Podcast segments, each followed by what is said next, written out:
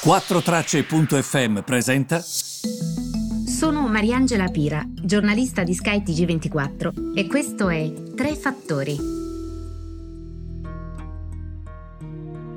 Buongiorno a tutti, bentornati. Primo febbraio, Tre Fattori. Allora, parliamo di GameStop. Um, allora, partiamo subito innanzitutto um, da un presupposto. Diciamo che le modalità di investimento che vediamo oggi e che permettono a tutti noi sul cellulare, insomma a chiunque, eh, di eh, accedere a determinati investimenti, anche solo fino a due anni fa non esistevano. Quindi comunque i social, le piattaforme, le app hanno assolutamente cambiato il modo di intendere determinate cose e anche la finanza in quella che è stata da molti definita come una redistribuzione della ricchezza, cioè dai grandi fondi speculativi a tutti, anche a noi piccoli investitori.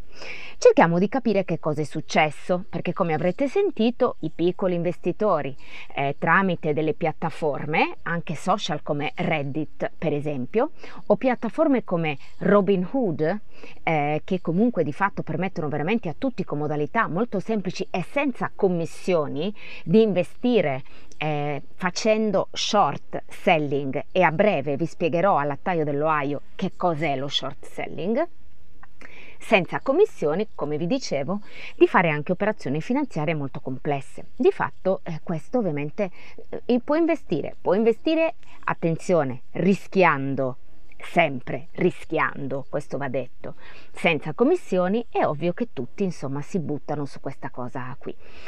L'accaduto qual è stato? Che comunque eh, tramite social, tramite queste piattaforme, piccoli investitori hanno di fatto guidato il rialzo di un titolo che è il gruppo di videogiochi GameStop. In parte sono stati definiti al di là della piattaforma usata Robin Hood de facto perché loro dicono il titolo sta andando male. Il Covid è stato la spada di Damocle per GameStop. Noi siamo cresciuti a pane e videogiochi di GameStop. Dai, risolleviamo il titolo. Questo, insomma, un po' romanzata la lettura che è stata data. E quindi hanno convertito tutti gli acquisti sul titolo GameStop, che è cresciuto in borsa in pochi giorni del 120%. Nei giorni clou, diciamo così. E questo ovviamente che cosa ha comportato? Ha comportato perdite per chi invece aveva scommesso che il titolo sarebbe andato male, il cosiddetto short selling, i grandi hedge fund finanziari. Facciamo a questo punto un passo indietro. Cosa vuol dire short selling? Ve lo faccio proprio a mo' di esempio, super semplificando, quindi mi raccomando i tecnici abbiate pazienza perché eh, tutti dobbiamo capire, ok? Io prendo a prestito un titolo da qualcuno, lo vendo sul mercato aspettandomi che cali. Quindi io prendo a prestito il titolo da qualcuno, la cosiddetta opzione, lo vendo sul mercato aspettandomi che cali lo ricompro eventualmente a un prezzo quindi più basso, restituisco quelle azioni che ho preso a prestito e incasso la differenza, ok?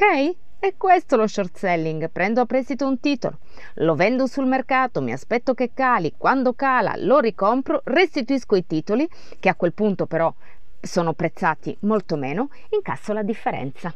Very simple as that. Quindi con queste strategie spesso si scommette a ribasso sul mercato e gli hedge fund, quando poi i titoli calano, incassano tantissimi soldi. Qui è successo il contrario. Non si aspettavano quest'orda di investitori che avrebbero comunque portato il titolo a guadagnare tanto. Quindi chi si aspettava il ribasso del titolo è rimasto con un pugno di mosche, perché di fatto il titolo non, non solo non è andato in ribasso, ma è salito tantissimo, apportando delle perdite importanti agli hedge fund. Alcuni come Melvin Capital hanno, per, hanno perso più di 2 miliardi, eh, quindi eh, e su questo poi va fatto anche un altro ragionamento. Il tutto supportato dalla politica, perché Alexandria Ocasio-Cortez, democratica, dice Scusate, gli hedge fund possono guadagnare e fare quello che vogliono con l'alta finanza e i piccoli investitori no? Dove sta scritto?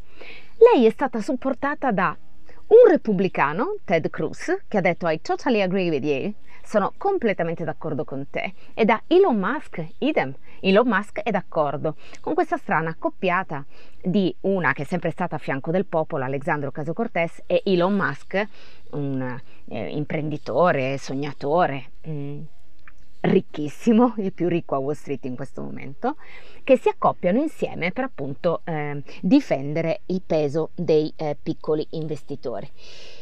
Allora, ehm, il titolo GameStop, mm, eh, ripeto, è reduce da una folle cos- corsa al rialzo um, e che non è, mh, mm, come dire, supportata appunto dallo stato di salute del gruppo, ma proprio dal fatto che si sia gonfiato a dismisura per, queste, eh, per questo peso um, degli investitori. Um, il punto è che a inizio 2021, sui social network Reddit per esempio, piccoli investitori non professionali appassionati di videogames si sono coalizzati per far comprare il titolo, come vi ho detto prima. Muovendosi, mh, mm, come scrive anche SkyTG24 nel pezzo curato dal nostro Vittorio Eboli, come eh, troll di internet più che da freddi investitori finanziari, meme, video, appelli, campagna eh, pubblicitaria quasi che fa scattare gli acquisti sul titolo che ovviamente cresce tantissimo. Um, movimenti così impressionanti comunque fino ad oggi sarebbero stati possibili solo con l'intervento di grandi fondi, eh? quelli che muovono miliardi di dollari, invece eh, guarda caso con piccoli investitori che si sono coalizzati tra loro eh, è successo, è successo, non solo GameStop, oggi l'argento, AMC, la catena di criptovaluta Dogecoin, ehm, è, è una sorta di rivoluzione legata ai social, eh, anche anche perché, ripeto, gente come Elon Musk, padre di Tesla, di SpaceX, twitta il suo sostegno. E questo ovviamente dà ulteriore benzina a questi titoli.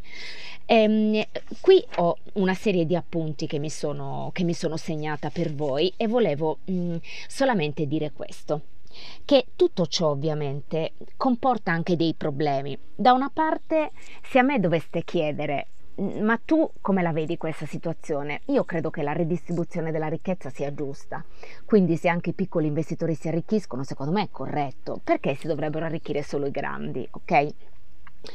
Ieri informandomi però su quello che è accaduto mi spiegavano che questo è vero, c'è sempre da considerare, come sempre facciamo anche in questo post- podcast, l'altra faccia della medaglia, cioè la finanza è quella su cui di fatto si appoggia tutta l'economia mondiale, una sorta di venatura, di linfa vitale del sistema economico. Quindi se un hedge fund perde così tanto, ci sono anche appunto centinaia di migliaia di operatori finanziari che gestiscono i risparmi delle famiglie eh, soldi magari messi da parte per la scuola dei figli, per le pensioni, anche questi vengono travolti da quella bolla che si forma sul mercato se l'edge fund viene colpito. Questo è da tenere presente, cioè non è che siamo tutti perdenti o tutti vincitori, si sta investendo su questioni molto rischiose e tu sai che puoi guadagnare tanto, ma sai anche tanto che il tuo denaro può evaporare. Quindi bisogna sempre fare molta attenzione quando si tratta di, mm, di, di queste situazioni. Um, spero di essere stata chiara, è un argomento complesso, però poi come vedete quando viene snocciolato non è poi così complesso. Alla fine si tratta di impalcature piene di di tanti fronzoli, però poi in fondo in fondo, quando si va proprio al nocciolo della questione, alla fine quello è, non è che si scappa da quello. Però è molto interessante, molto interessante. Oggi sentivo dei giornalisti su Il Sole 24 Ore, che vi consiglio di leggere in questi giorni perché sta facendo dei report fantastici e oggi saranno anche ospiti nella mia trasmissione Business, che poi troverete anche sul sito di skytg24.it e spiegavano proprio come si stiano divertendo in questi giorni a scrivere di questo. E effettivamente per un giornalista seguire queste cose è interessante perché vedi anche proprio come cambiano le cose. Io a volte penso sempre a cosa scriveranno gli storici quando affronteranno il nostro periodo, no? Un po' come quando noi leggiamo di un secolo fa. E ho pensato sempre, ma che cosa direbbero di questo periodo? Direbbero del Covid? Secondo me no, secondo me quando uno storico guarderà al 2000, 2020, 2021, guarderà al cambiamento climatico, guarderà ai social che stanno modificando completamente la nostra vita e alla tecnologia. E magari al Covid accenna, un po' come quando noi guardiamo, ci fu la peste nel 1347, già di quella parliamo un po' di più perché durò fino al 1400, però immaginiamo, forse è meglio dire la peste a Milano, um, ecco, la, magari parliamo più del Manzoni che non della peste. Mm, dobbiamo sempre vedere le cose con l'occhio esterno, no? Di chi dice, ok, che periodo storico stiamo vivendo in questo momento? L'ho sempre trovato mm, molto interessante questo, questo ragionamento. Va bene, vi, vi ritrovo domani, vi ringrazio tanto, a presto.